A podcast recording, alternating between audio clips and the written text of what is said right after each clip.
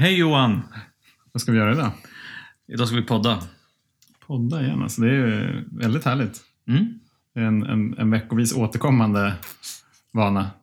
Ja, det är ju det. Mm. Det är alltid lika kul att få komma hit och få skäll av Gustav. Han sitter här nu. Han är med oss. Han kanske kommer att, att höras eh, i podden. ja, vi får väl se hur du beter dig. Eh, ja, han gillar ju verkligen mig. Mm. Mm. Men han är inte den enda gästen som vi har med oss ikväll. Nej, Vi har också med oss Jenny, Jenny. grymt. Välkommen Jenny. tack så mycket. Vem är du? Jag heter Jenny, jag är 37 år gammal och eh, har varit nykter i 94 dagar. 94 dagar. Snyggt. Ja. Du har precis klarat den här tre månaders eh, strecket. Ja, men precis. Underbart. Och eh, eh, anledningen till att vi vet att Jenny har varit nykter i 94 dagar, det är ju att hon eh, berättar om varje dag på Instagram. Ja, precis. Det Vad jag- heter kontot? Mitt konto heter Swedish Girl Gone Sober. Mm. Och eh, där gör jag då en dagspost varje dag och skriver lite kort om hur dagen har varit. Samt två andra generella poster. Och det är liksom så vi har hittat dig. Från, jag vet inte, jag tror att det var, det var nog ganska tidigt. Mm. Första, första tio dagarna i alla fall var det. Ja, okej. Det är så här, eh, väldigt spännande att se din eh, framfart både i sociala medier och så här, härligt att det är någon som faktiskt gör det. Vi har, vi har pratat mycket om en dag i taget, men så här, här är det en blogg som är en dag i taget. Det är ju helt underbart. Tack för att du delar med dig. Ja, Ja. Tack själva för att jag får komma hit. Jag tänker att, eh, jag brukar ju säga det här, ja, men du kan väl berätta lite grann om ditt liv? Från början och ungefär till nu. Nej, men lite grann om eh, ja, uppväxt och, och händelser och liv och sådär och kanske framförallt om det som fick dig till slut liksom att eh, dricka så mycket så att du tyckte att det var dags att sluta. Ja. Så kör eh, från, från, från början. Börja från början. Tidig Börja från början. början. Ja, men absolut. Ehm, ja, jag växte upp i en familj med mamma och pappa och en lillebror till att börja med. Och sen så blev det en skilsmässa när jag var sju. Mm. En sån här trasslig variant, mycket bitterhet. Eh, Jaha. Jag fick ta mycket ansvar väldigt tidigt, vilket gjorde att ehm, ja, det var tufft. Och sen blev jag ganska mobbad i skolan från ettan till nian. Vilket var jobbigt också. Så det var tufft på alla fronter. Jag hade inte så mycket vänner. Jag har en eh, personlighetsstörning som heter borderline. Som gör att man också kan uppfattas lite speciell av omgivningen. Så det var inte så lätt att växa upp. Ehm, men sen när jag började på gymnasiet så um, ja, då blev det lite annorlunda och då började man ju dricka alkohol. Mm. Och från att jag började dricka då började jag känna liksom att wow, jag kan slappna av. Mm. Jag behöver inte ta så mycket ansvar längre. Och sen rullade det på. Då började jag planera liksom varje helg, när kan jag dricka nästa gång? Och ja, var är nästa fest? Den här ansvarskänslan, var, Mm. var den, hade du med dig den hela tiden? Ja, det hade jag. Du kunde, du, kunde vara i skolan och hemma? Och, alltså, Ja, på de flesta plan. ja. Mm. vad, vad innebar det? Att ta ansvar? Det innebar väl, jag hade ju sagt var min lillebror som jag kände mig väldigt ansvarig för. Mm. Se till att han hade det bra och växte upp bra. Eh, och sen medla mellan föräldrar upp i Mm. mm, ganska vuxen ålder. Det här är någonting som eh, vi har hört. Ja. Eh, flera har berättat om. Ja. Just eh, den här ansvaret i familjen. Mm. Känner du menar, att ta ansvar för familjen eller att medla mellan föräldrar och ta ansvar för lille, lillebror, Mm. att det har präglat din personlighet? Så här, Ja, i men, vuxen ja, men det tror jag. Att jag kände mig inte lika så här, um, lättsam och sorglös under min uppväxt som jag upplever att många av mina vänner har gjort. Och haft, de har haft det lite lättare känns det som. Aha. Medan jag har alltid varit lite tillbakadragen för jag har känt väldigt stort ansvar hela tiden som har ja, tyngt lite. Och sen började jag dricka. Och sen började jag dricka. och då blev, det, då blev det bättre. Och sen så, jag tror jag avskaffade mina utegångstider när jag var 15. Hemma. Ah, okej. Då kunde jag komma hem som jag ville. Alltså Ja. det sov någon annanstans så kom jag hem fem sex på morgonen då. ja, just det. Så till slut insåg de att det var ingen idé att sätta någon tider för mig. Ah, okej. Och sen flyttade jag hemifrån ganska tidigt också, flyttade upp med killar och sådär. Ah, okej. Sen rullade livet på och eh, det var mycket fest hela tiden. Väldigt mycket fokus på det. Mycket drickande, planeringen helgerna. Jag skulle vara bakfull och så. Mm. Och sen när jag var 25, då fick jag cancer. Okej. Och då vände ju livet väldigt tvärt, så då kunde jag inte dricka längre. Utan då var det mycket morfin istället och mycket behandlingar och så. Det var livmoderhalscancer. Mm. Eh, Och jag höll på med behandlingar i en sju månader ungefär. Mm. Så det slet ju ner psyket ganska mycket. Mm. Men då var jag i alla fall nykter under den tiden. Ja. Men det gjorde ju att jag hamnade i en ännu värre spiral efteråt. Just med det att eh, när man har gått igenom en hel cancerperiod med behandlingar och allting så kommer man till den dagen då, ja, förhoppningsvis i alla fall, att läkaren säger att man är cancerfri. Och det gjorde de ju för mig. Mm. Men då satt jag där och hade gått ner 17 kilo, jag var i klimakteriet, jag hade inget hår kvar, jag hade ett blodvärde som var i botten. Ja. Så Och hur gammal jag- var du då? 20? Då var jag 26. 26? Ja. Så då skulle man vara glad över att man var cancerfri. Som alla andra runt omkring var och tyckte att nu kan livet börja igen. Och då kände jag att nej, det gjorde det verkligen inte. För där, där och då började man förstå vad man hade gått igenom. Och då började återhämtningen. Ja. Vilket ledde till en ganska djup depression. Och vad kan man ta till då om inte alkohol? Mm. Och så rullar det igång igen. Ja. Men hur, hur kunde det se ut då, då? Använde du alkohol mer som medicinering då eller var det fortfarande festande? Det var fortfarande festandet. Det har varit liksom helgerna. Ja. Och sen på sommaren kanske torsdag, fredag, lördag. Inte bara fredag, lördag. Ja, okej. Funderade du då på att du drack för mycket? Ja, det gjorde jag. I och med att mitt drickande gick ut över familjen, över pojkvänner. Och det blev mycket bråk på fyllan. Ja, okej. Vad, vad kunde hända då till exempel? Vad kunde inte hända? Ja. Vad kunde hända? Nej, men att man är ute med sin eh, pojkvän och sen så blir det för mycket sprit och så börjar man bråka och sen går man åt olika håll och sen går man iväg på skilda efterfester och sen kanske man ses på morgonen igen. ja, just det. Eller att man eh, dricker så mycket som man är så bakfull dagen efter så man kommer inte iväg på familjemiddagen. Mm. Men du drack på helgerna? Mm. Och hur var då måndag till eh, ja, torsdag eller fredag för dig när du var nykter? Var det liksom... Nej, men det var okej. och det var okej? Ja, det Ja. var det. Eh, Det kunde ju vara liksom att i veckorna att eh, ja, det var en jobbig dag, jag tar glas vin. Ja, Och var det då en halv flaska kvar i kylen så kanske jag drack halva flaskan Ja. ändå. Men eh, det var inte fokus på att dricka på vardagskvällar utan det var hela tiden fokus på när kan vi gå ut nästa gång? När kan vi festa? När är förfesten? Hur dags kan jag komma över? När kan vi börja dricka vin? mm. Just det. Tänkte du, eller så här, hur mycket tänkte du på alkohol måndag till onsdag, torsdag? Där? Alltså jag antar ganska mycket, men att jag tänkte på det som att fest. Ja, just det. Men fest innebär ju alkohol, så indirekt så tänkte jag ju på alkoholen. Och det var ju fokus tidigt i veckan, Ja. att planera helgen. Ja, för att vi har ju pratat tidigare i podden om eh, alltså, vita månader eller, eller det, var, det var inte själva drickandet kanske som var själva problemet utan för, för min del kanske var liksom att in, perioderna då jag inte drack som, var, som var det. För att jag tänkte väldigt mycket på alkohol Ja. ändå. Alltså här, Hur kommer det kännas när, jag, när jag Mm. får dricka nästa gång och hur, ska jag, hur kan jag planera för Mm. det? Mm. Eh, vil, vilka ska jag dricka med? Vad ska jag dricka? ja. Sådär. Mm. Jo, men det känner jag mig i. Så, att- så att liksom livet blir ändå, även fast jag då liksom inte var full, Mm. så, så var det ändå, var ändå ganska styrd av alkoholen, tyckte jag. Inser jag nu, alltså så här i Ja. efterhand. Jag tänkte inte på det då, men Ja, nej. Och jag tänkte på en annan grej också. Vi pratade här lite grann innan vi började spela in lite grann om, om, om att eh, ja, men även om du inte drack varje dag så, så drack, när du väl drack så drack du ganska målmedvetet om man säger så. Vet. Hur kunde, det, hur, hur, hur, ja, men hur kunde det se ut ungefär? Så man tar en vanlig, eller en vanlig lördag med någon planerad förfest och sen Ja. liksom... Jo, men då kunde, av det ju, då kunde det vara det att jag möter upp en tjejkompis. Vi kanske gör oss i ordning tillsammans. Vi ses redan kanske vid tre på eftermiddagen. Ja, Dricker lite vin, sminkar oss, ja, piffar, så, väljer kläder och sen så mm, förfestar man vidare hemma. Och det går väl åt kanske en, två flaskor vin då innan vi går ut till nästa ställe. ja. Eh, och sen blir det ju ja, en hel del, kanske en flaska till. Man kanske köper in en flaska bubbel, bjuder kompisar. Mm. Pengar är inget problem ikväll. Nej. Och sen så går man vidare till nästa ställe. Och sen så har man inte fått nog där heller utan då blir det gärna en efterfest också. Ja. Och det var ju klassiskt. Att bara ta ett glas, det finns inte riktigt. har du gjort det någon gång? Jag tror inte det. Nej, men jag tänkte så här, jag tänkte, precis, det var en jättebra fråga. Men jag tänkte så här, fann, fanns, det, fanns det tillfällen då du, då du tänkte för dig själv att ikväll ska jag bara dricka en halv flaska hemma innan vi går ut eller ikväll ska jag inte fortsätta dricka efter... Alltså, satte du någon gång upp regler för dig själv som du inte lyckades följa? Ofta. Ofta. Ofta. Väldigt många Jag tror jag känner gånger. igen det där. Och någon gång kunde jag lyckas med att kanske dricka två glas vin och sen åka hem. Inte för att jag själv ville, utan för att det förväntades av mig. Ja, just det. Hur kändes det då? Alltså när, när du gjorde det? Det kändes jobbigt. Det kändes som att jag har ingen lust att åka hem. Men jag måste. För gör jag inte det, då blir det bråk. Ja, just det.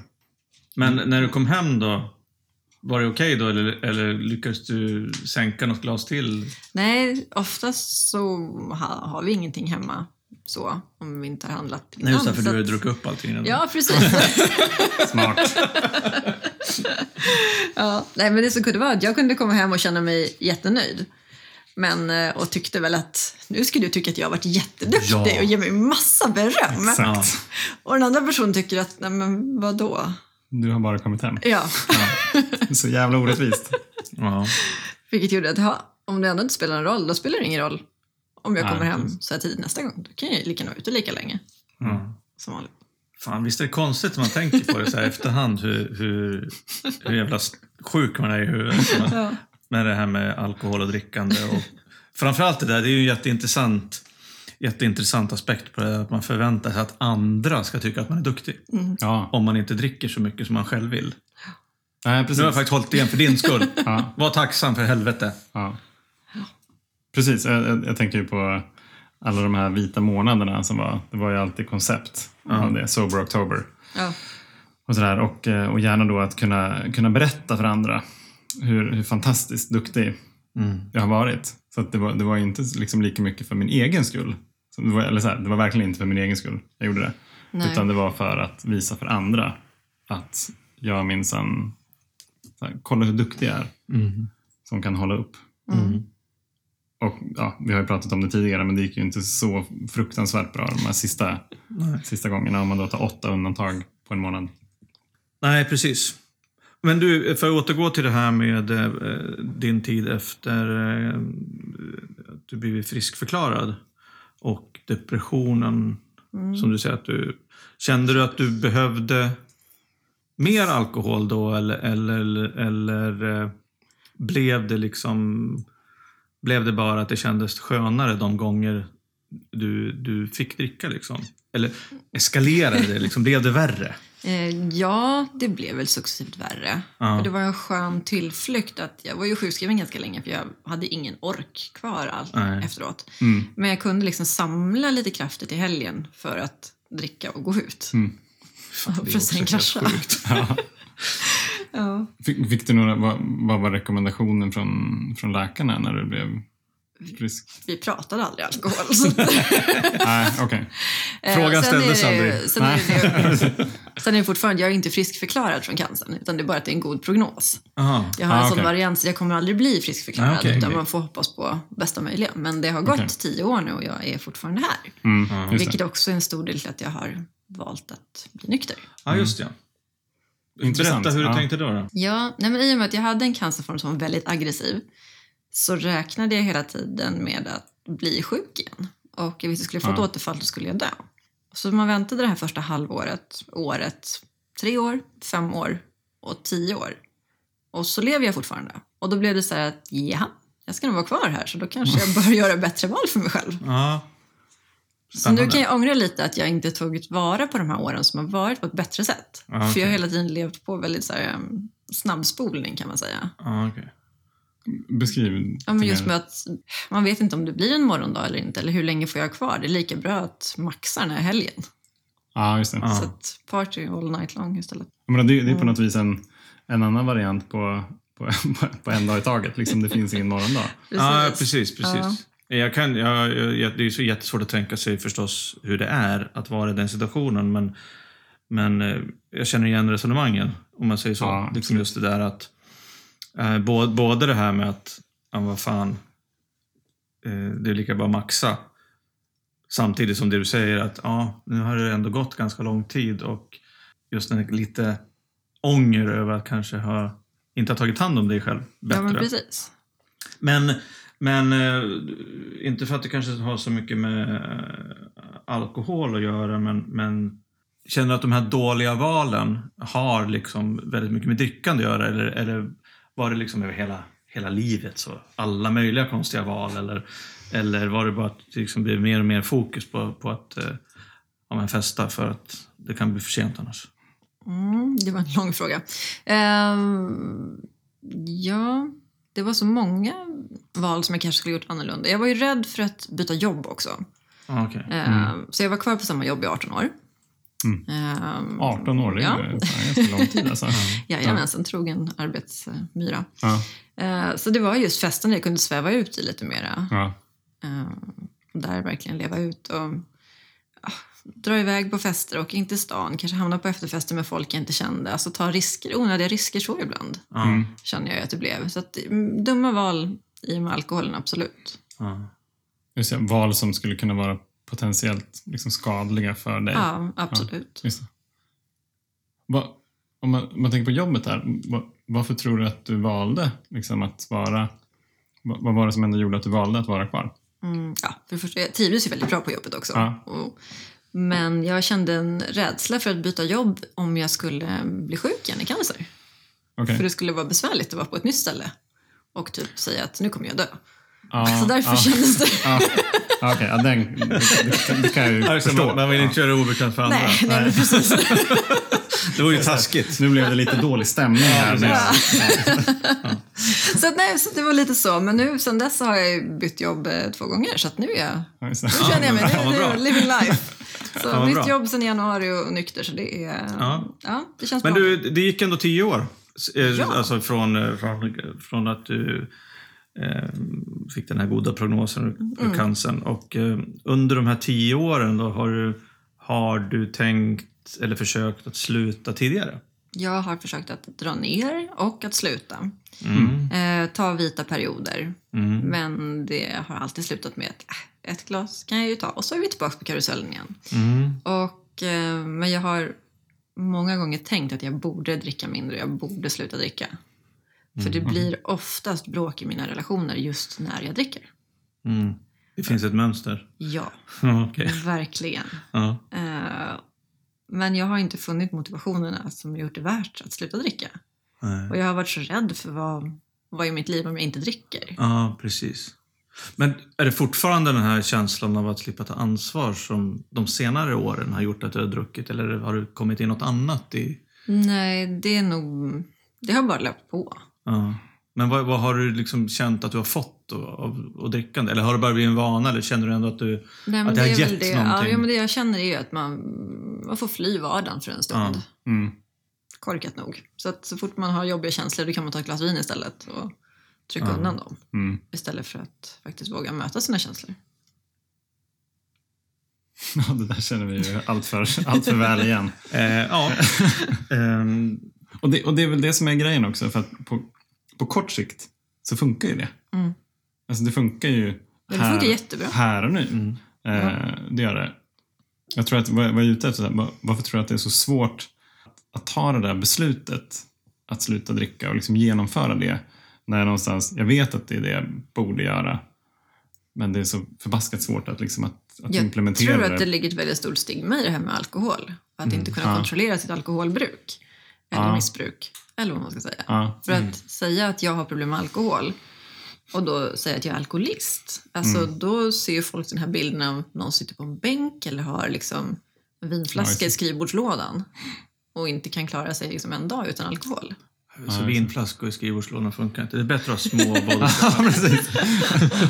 Om du vill ha tips här så Ja, ja. Och, och sen finns det ju alla typer av alkoholproblem och alkoholism. Så att det och ingen är bättre än den andra, men det är ett otroligt stigma runt det. Att Ja. ens prata om att man har problem med en substans. Ja.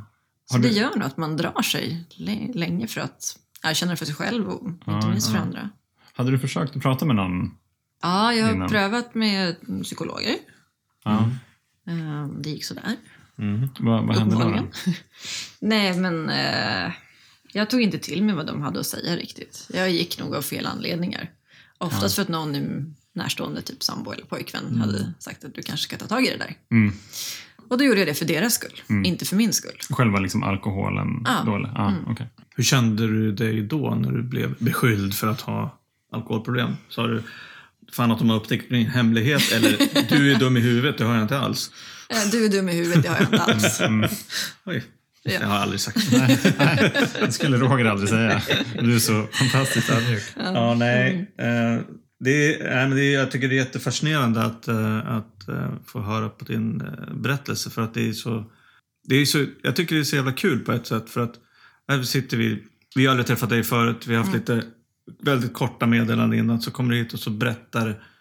Ja, men det är ju, du är ju, du är ju liksom som vi är. Ja. När det gäller alkoholen. Precis. och det, jag tycker det är så jävla... Man har samma tankemönster. Ja, det, det Ja. är så slående och eh, alltså det är härligt på ett sätt.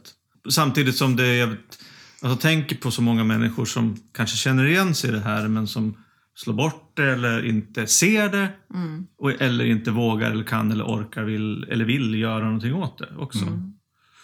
Jo, för det jag tänkt på mycket är att när man väl börjar tänka i de banorna, att jag kanske borde dricka mindre. Om man tänker det flera helger, flera år på rad, Ja. då har man nog ett problem någonstans som man bör ta tag i. Ja, precis. Men det är just det där att, för, för vi har ju pratat om det här, alltså att vi kan inte säga varför vi slutade just då när vi slutade. Nej. Alltså det finns ingen så här specifikt, ja men det här hände. Ja men det, hade, det har hänt fem gånger tidigare. Eller hon eller han sa det, eller jag kände mig sådär. Ja men det, det hade också hänt tio gånger tidigare. Så varför man just fattade beslutet just vid den tidpunkten. Och att vi, vi har lyckats hålla fast vid det. Mm.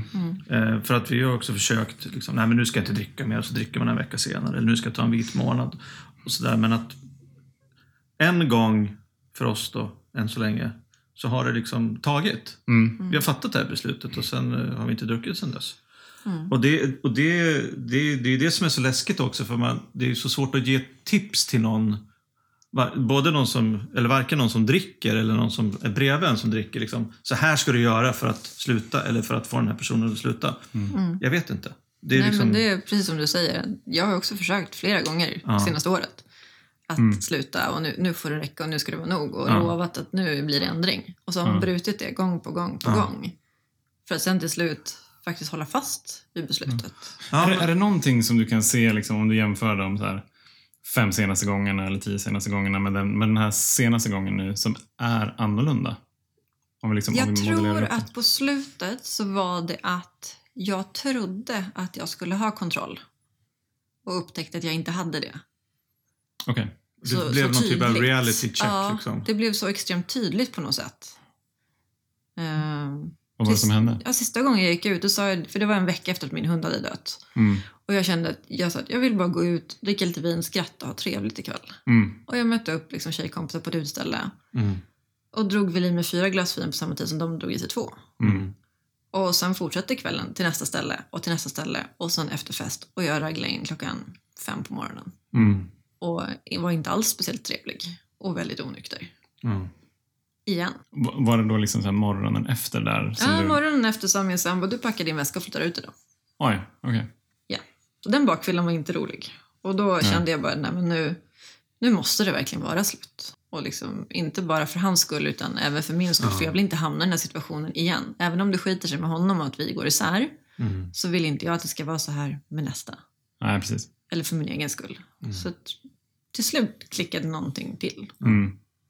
Precis, just den här, eh, den, här, den här konsekvensen som ändå gör att så här, en, en till polett trillar ner Mm. eh, någonstans på riktigt. Mm. Ja, intressant. Jag menar, det där du är inne på, liksom, alltså, självtillit Mm. Ja. någonstans också. Alltså här, jag menar, om jag har lovat mig själv, eller så här, Ja. tagit ett beslut för mig själv att så här, ikväll ska jag bara gå ut och ha kul. Och sen så Mm. blir det någonting helt annat som jag inte har kontroll över.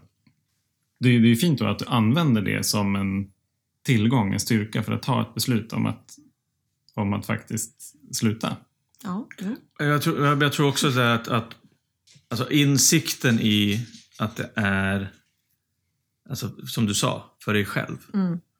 Jag tror att det är där man måste hamna. Ja. Att man verkligen faktiskt gör det för sin egen skull. ja, För att innan, om man ska försöka göra det för någon annan det går inte. eller för att folk runt omkring en tycker, nej men då funkar det inte. Nej. Det där är ju jättespännande. Men så, så nämnde du, eller vi pratade ju om, och vi har sagt tidigare här då i podden, att då så, så har ju du eh, har fått följa din nyktra resa då från dag ett. Jo. Och direkt så var in på Instagram Ja. och nu jävlar ska bli nykter. Eller hade du, hade du liksom, hur kom du på det? Hade du tänkt på det före? Nej. Eller kom du på det precis då? Det var den dagen jag började liksom tänka, hur ska jag göra? Jag måste göra någonting annorlunda den här gången. Jag måste få det här att hålla. Ja. Och då tänk, så började jag söka på sociala medier. Jag hittade lite folk på Youtube som berättade om hur de har blivit nyktra. Jag började okej. söka på Instagram. Och så kände jag ganska snabbt att nej, men jag måste ha något instrument med mig själv. Jag måste ha någon så att jag kan följa det här och också mm, inte svika mig själv. Mm. Så då började jag liksom med ett Instagramkonto och så tänkte jag jag utmanar mig själv, jag gör det på engelska.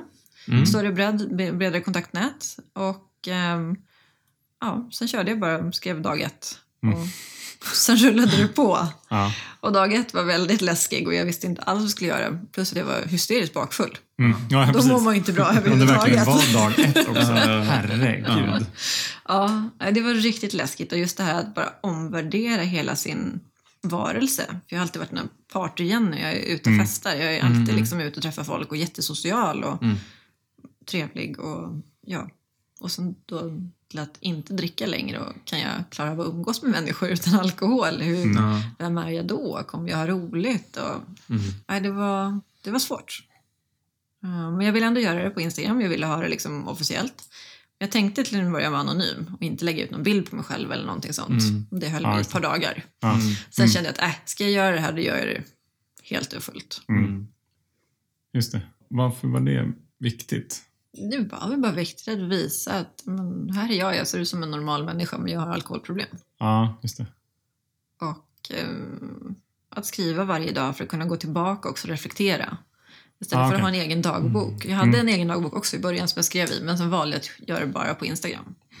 Och sen är jag så jäkla envis också så nu vill jag ju inte jag vill inte bryta den här dagserien som rullar hela tiden. Att jag gör ju en post varje dag med vilken dag det är. Mm. Och jag vill fortsätta se den räkna upp. Ja, just det. Så jag har satt ett år till att börja med. Okej. Eh, Mm. Målet är väl att vara nykter resten av livet, men det känns alldeles för överväldigande Mm. att tänka på.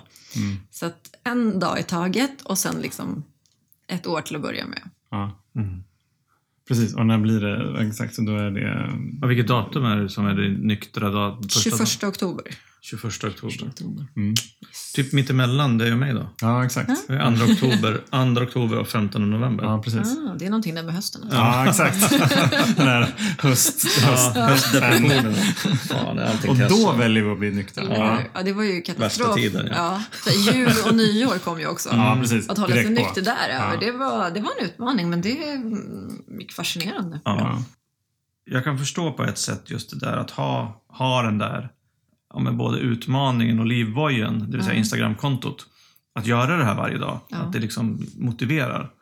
Samtidigt som jag tänker, jag tänker så här, att jag skulle vara livrädd för, vad händer om jag, sen om det blir helt så här, tyst efter dag 120. Vad, vad kommer det att göra med den här stackars människan, tänker jag då. Ja, men liksom, jag, tänk, jag tänker så här, att jag jag är så rädd för att göra det så offentligt. Alltså på en gång. Ja. För att det är inte så att man kanske inte är världens stabilaste person Nej. så här, första tiden. Nej. Nej. Nej. Hur, hur, har du tänkt kring det? Tänker du att, har du tänkt så här att ah, men om jag tar återfall så ska jag också fan också, då ska jag börja om på noll eller? Ja, det Ja. är ju enda rätta. Alltså jag tänker inte...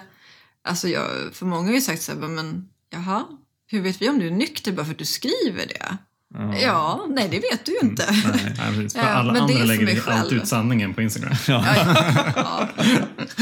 Men jag är så envis själv så att liksom, nej, jag, jag ska vara nykter nu och skulle jag sjabbla till det då kommer jag vara helt ärlig om det. Mm. För det, det hör till, för jag Ja, är också ja. mm, ärlig i mina po- posts på Instagram att vissa dagar är det skit. Jag har Mm. ångest, jag mår dåligt, jag vill inte liksom göra det här. Och, ja. Och andra dagar så mår man toppen. Mm. Och det, mm, det blir längre och längre perioder som man mår bra nu märker jag. Ja. I början var det typ en dag asdåligt, en dag helt euforisk Mm. och så, ja. Men om du, om, du Ja. tänk, om du tänker på, nu har det snart gått 100 dagar då, det är väl tre månader. ja. Var det 21 oktober sa du? ja. Ja, 23 januari. Ja. Ja. Och, och, eh, men hur, vad är skillnaden på Jenny idag och Jenny idag? Hur känner du dig? Liksom, vad, Mm. vad har du märkt för skillnader? Jag känner mig att jag är gladare när jag umgås med vänner ute. Mm. För jag går fortfarande ut, men nu är det jag som kör istället. Mm. Går du ut lika Eh, ofta? Nej, det gör jag inte. För det blir inte det här jagandet efter Nej. fest. Nej. Alltså jagandet efter Är du ute lika alkohol. länge? Ja, Ja! det är jag. Är det jag, det? Efterfest också? jag var på Spybar i helgen och kom väl hem vid fem på söndagsmorgonen faktiskt. Men jag körde och var Ja, det är nykter. starkt. Hur var det?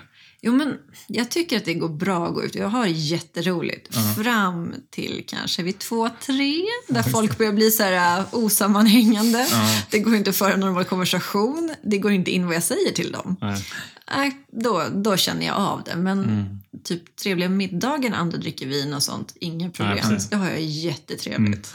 Men Känner du att du är okej liksom, i sammanhang som på Spybar till exempel? där- Med alkohol överallt och fulla människor. Du Ja. känner liksom dig trygg i din nykterhet? Ja, det går jättebra. Ja, för jag ja, är så extremt envis. Ja. Men det är också det, det är så mycket lättare att inte dricka någonting än att dricka lite. Ja, just det. Har du inte tagit första glaset då kommer ju inte det här suget. Nej. Inte på samma sätt i alla fall. Alltså, I början visst, då kunde jag känna så här, mm, gud vad gott det vore med vin. Ja. Och, Ja, men det är väldigt mycket mer sällan nu som jag känner sug efter riktig alkohol. Jag känner igen det från alltså när jag slutade dricka. Så det gick ganska fort för mig att alltså, typ bli av med det där suget. Mm. Alltså för att jag inte drack. Sen var jag kanske inte ute så där jättemycket i början men, men jag hade, eller har, eller hade inga problem med det då i början. Eh, att, att jag kände att jag ville, ville dricka liksom. För det är precis som du säger. Mm. Alltså, det är lätt, fan lättare att inte dricka än att, än att dricka, försöka dricka normalt. Ja. Dricka lite grann. Med Ja. måtta. Ja. Nej, precis. Nej, men för jag, jag tror inte heller att jag har tagit en öl.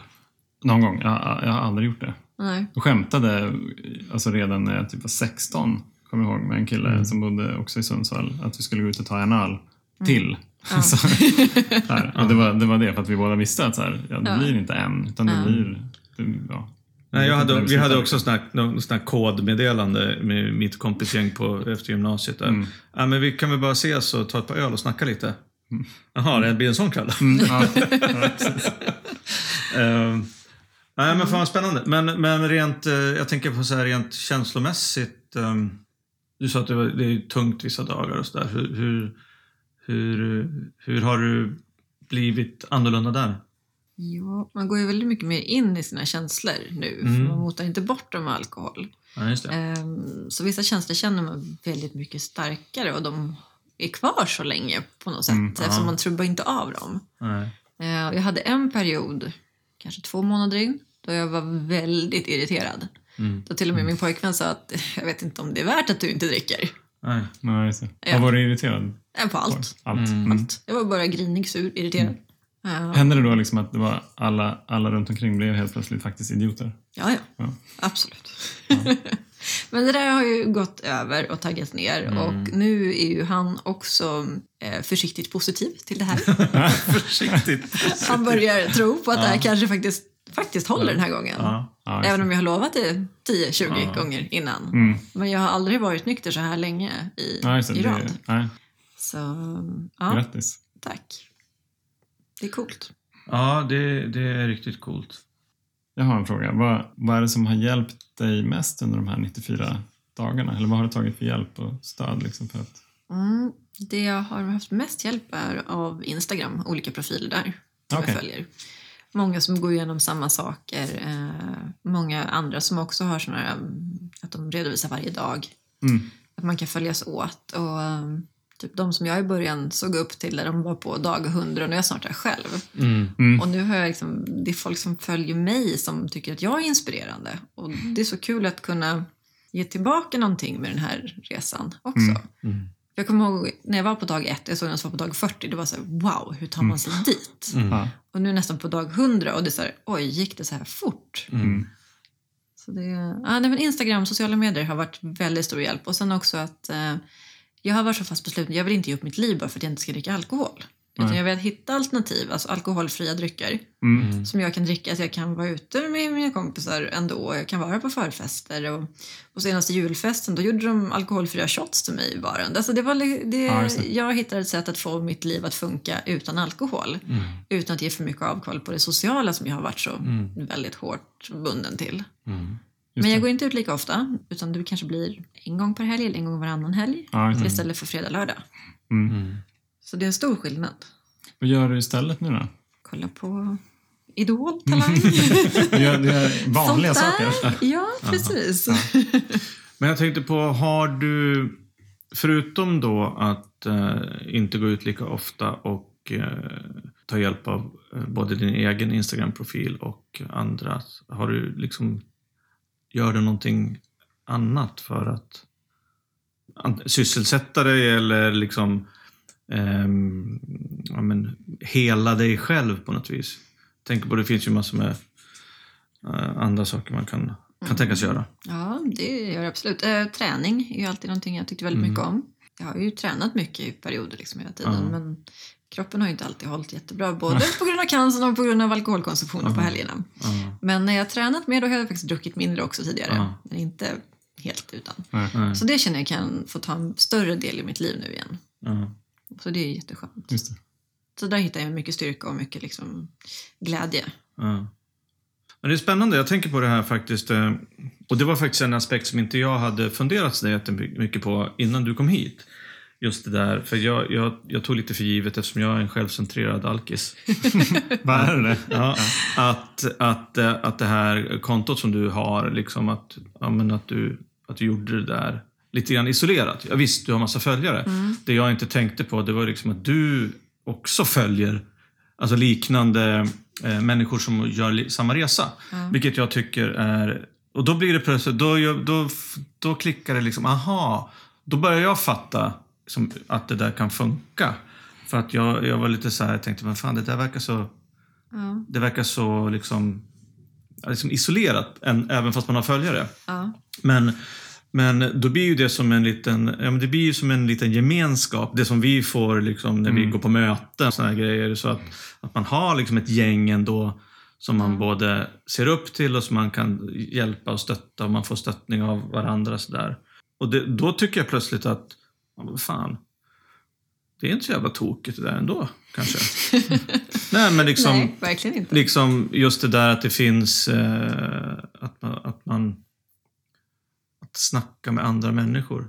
Vad, vad de här, det, för det här är lite intressant. De här människorna som du, både som följer dig och som, som du följer, vad, vad kommer de ifrån?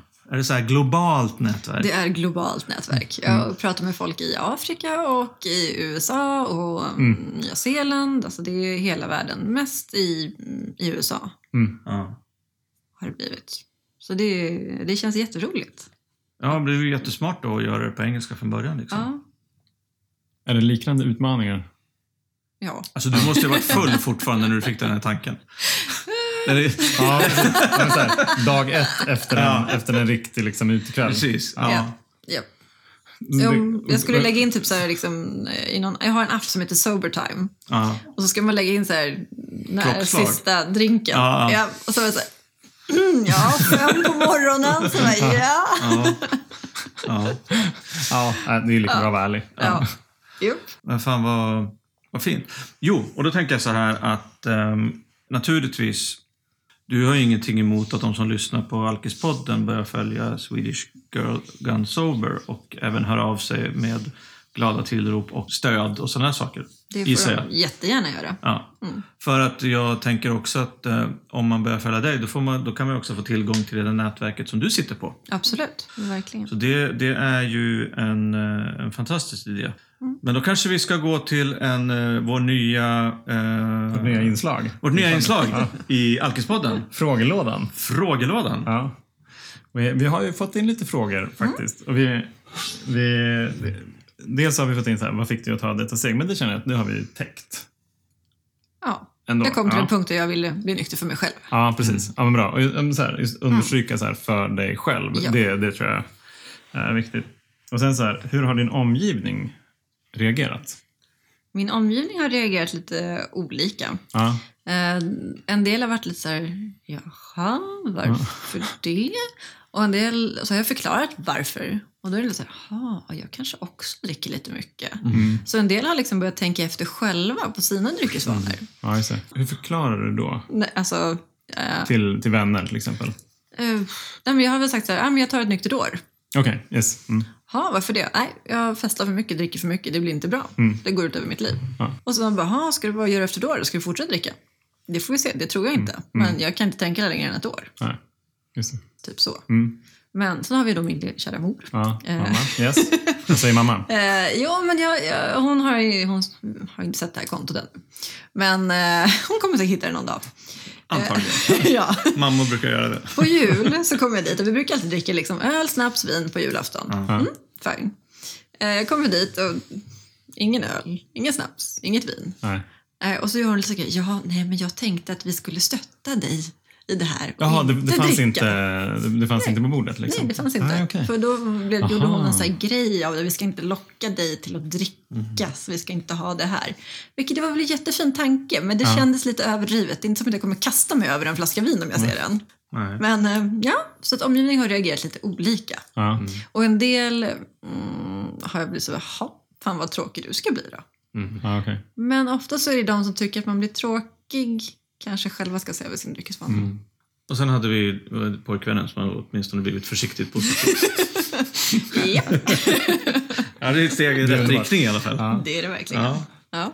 Har du, på jobbet till exempel, har du pratat med någon där eller? Ja, jo, men jag har berättat att jag är, är nykter. Jag har kört nyktert år. Ja. Och, ja, Hur, hur reagerar jobbet där? bra. Ja. Det var inga konstigt att säga, ja, okej, varför det? Ja, nej, för mycket festande. Jag behöver liksom fokusera lite på hälsa och träning. Ja, det är lugnt.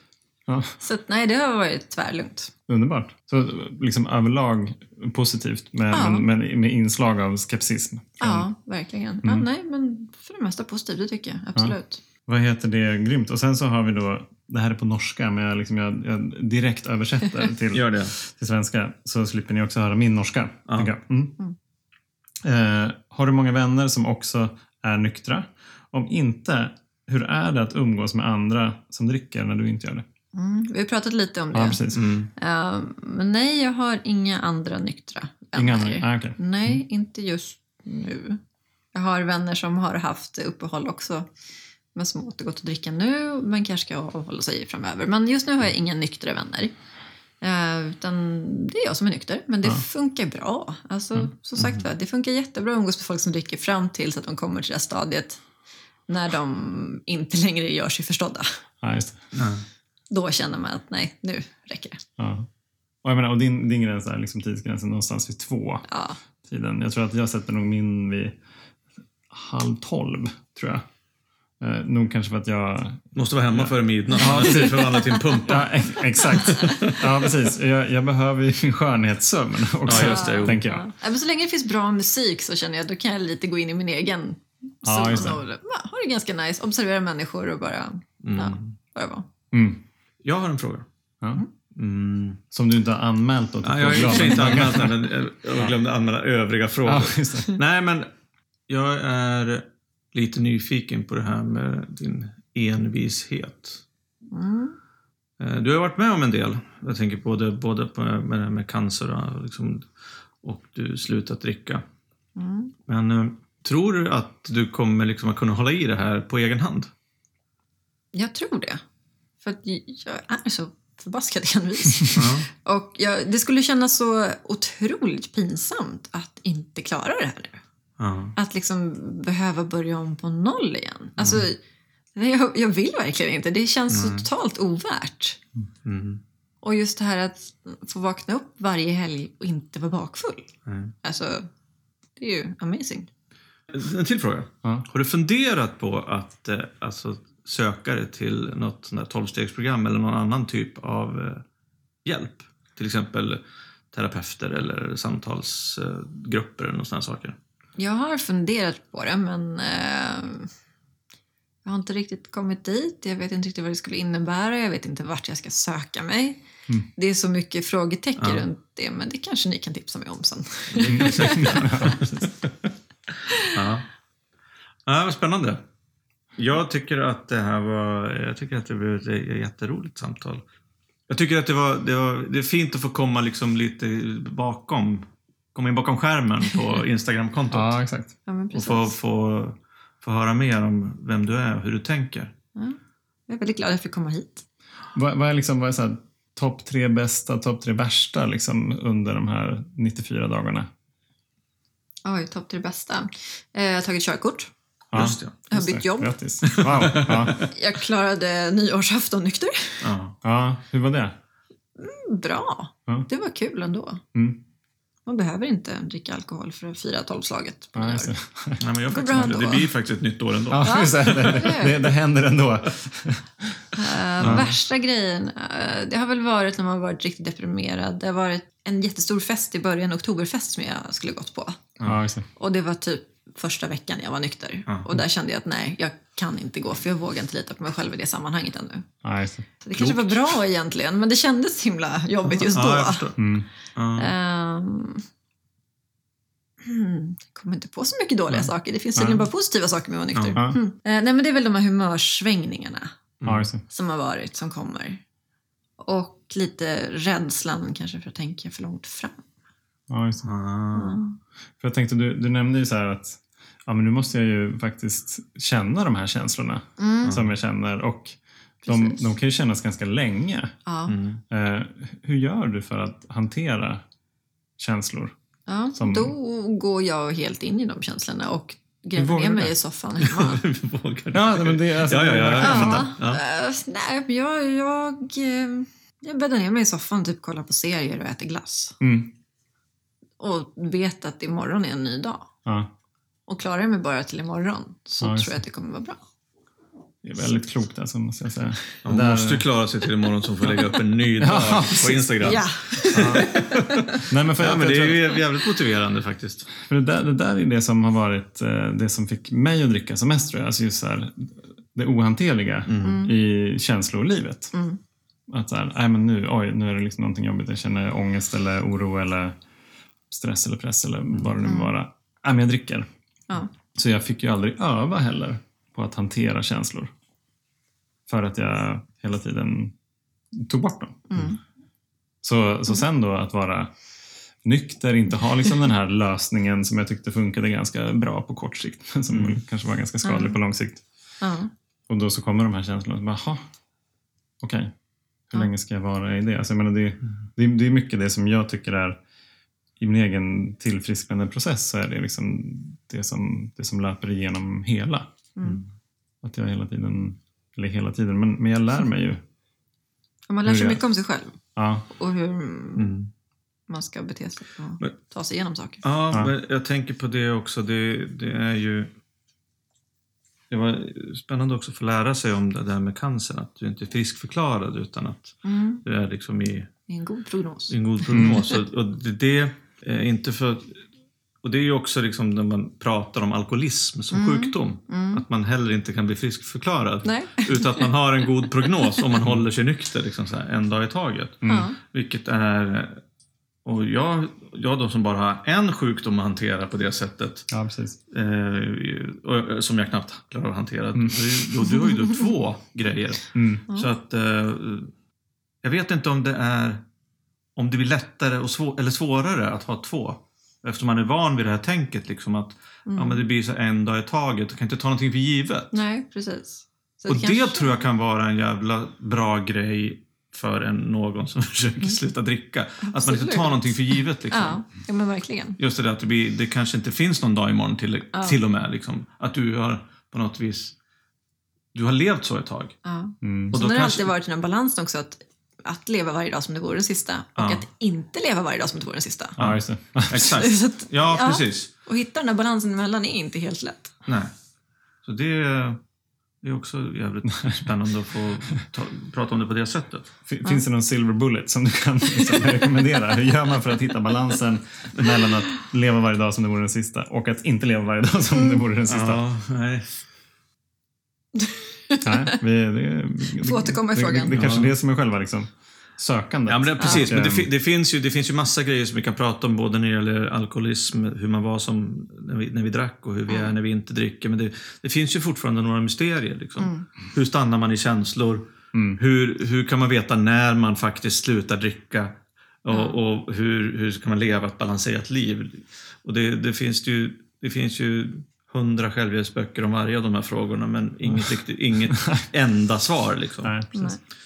Ja, men jag, eh, jag tycker det var jätte, jättekul att få prata med dig. Och ni som eh, är nyfikna på hur man lever nykter en dag i taget på Instagram, besök då Swedish Girl Gone Sober. Länk kommer att finnas. Ja. Vad tar du med dig Roger? Ja, men jag tar med mig det här, eh, jag tar med mig det här smarta att, ja, men skaffa det här nätverket, stöd, det här stödet liksom på sociala medier också som jag totalt inte hade tänkt på. Som ändå en, en, stark, eh, en stark grej. Alltså som, som är användbar. För, för människor som, som, som vill försöka ja, men, hålla sig nyktra. Att det finns ju faktiskt det finns ju faktiskt människor som har, gör samma resa runt om i hela världen som man kan, som man kan använda sig av som gemenskap. Mm. Det tycker jag var, ja, det var, det var jävligt bra. Ja, det är både liksom en demokratisk och global sjukdom, verkar Ja. det säga. Verkligen. Ja. Jag, jag tar nog med mig ehm, identifikationen liksom, igen. Att, att eh, men, jag har varit nykter i 94 dagar men jag kan känna igen mig liksom, i nästan allt som du, som du berättar. I så här, ohanterligheten med, med känslor, liksom, rädslor och vad, vad ska, hur ska det gå? Vad ska, liksom, vad ska folk eh, tycka? Mm. Och att det jag tror också så här, att det inte går att liksom tänka sig fram till att bli nykter. Utan man måste faktiskt göra något annorlunda. Mm. Och ibland så kanske det är så här att man måste vara tillräckligt bakis och, eh, och starta ett, ett Instagramkonto dag ett. Och så har man satt en boll i rullning. Mm. Eh, och att det liksom är, ja men det kanske är det som är skillnaden. Jag gjorde faktiskt någonting annorlunda. Mm. Eh, det tar jag med mig. Så det är verkligen, och det, och det finns ju inget så här gyllene recept på vad det är. Nej. Utan det som, det som funkar för, för dig. Och det som, liksom, så, så just så här en, en, också ett medskick att så här, vara nyfiken på vad som funkar för er som lyssnar. Mm. Vilken boll behöver du sätta i rullning? Mm.